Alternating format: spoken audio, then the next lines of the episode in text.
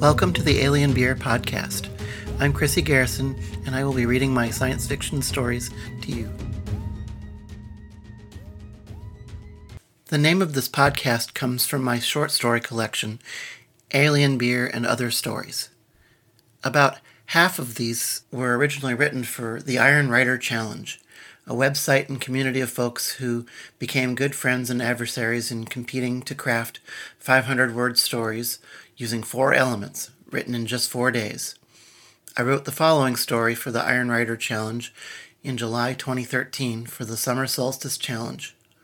The challenge demanded that we use these four elements an electric flying bicycle, a doppelganger, Atlantis, and an obscure black and white television drama comedy.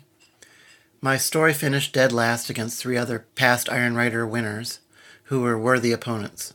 But one author friend told me that this story is what made her a fan of my writing, so winning isn't everything. Moby Me.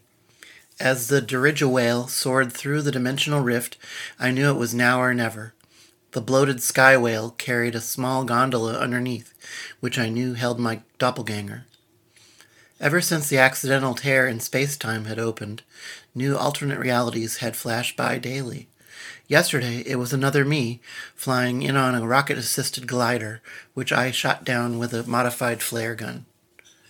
The aluminum canisters on his bandolier read anthrax, smallpox, black death. The day before, a parachutist catapulted through. Too fast. His chute failed. I found the body wearing my face and an EMP bomb strapped to his chest. Why am I evil in all the alternate worlds? I figured this one would be even worse. I'd put together an electric flying bicycle. I thrust a sharp metal strut through my belt to use as a harpoon. Strapped in, I lifted off with a roar, lights flashing all over the machine's tubular frame in case my double hadn't seen me.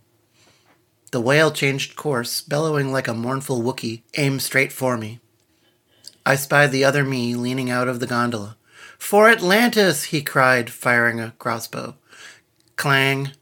The bolt lodged in a stabilizer fan. My bike and I leaned far to the right.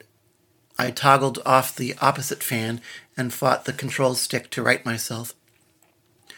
I kicked the throttle all the way up in my bike, and I rose and swooped in close to the Dirigiwhale, putting the living gas bag between my twin and me.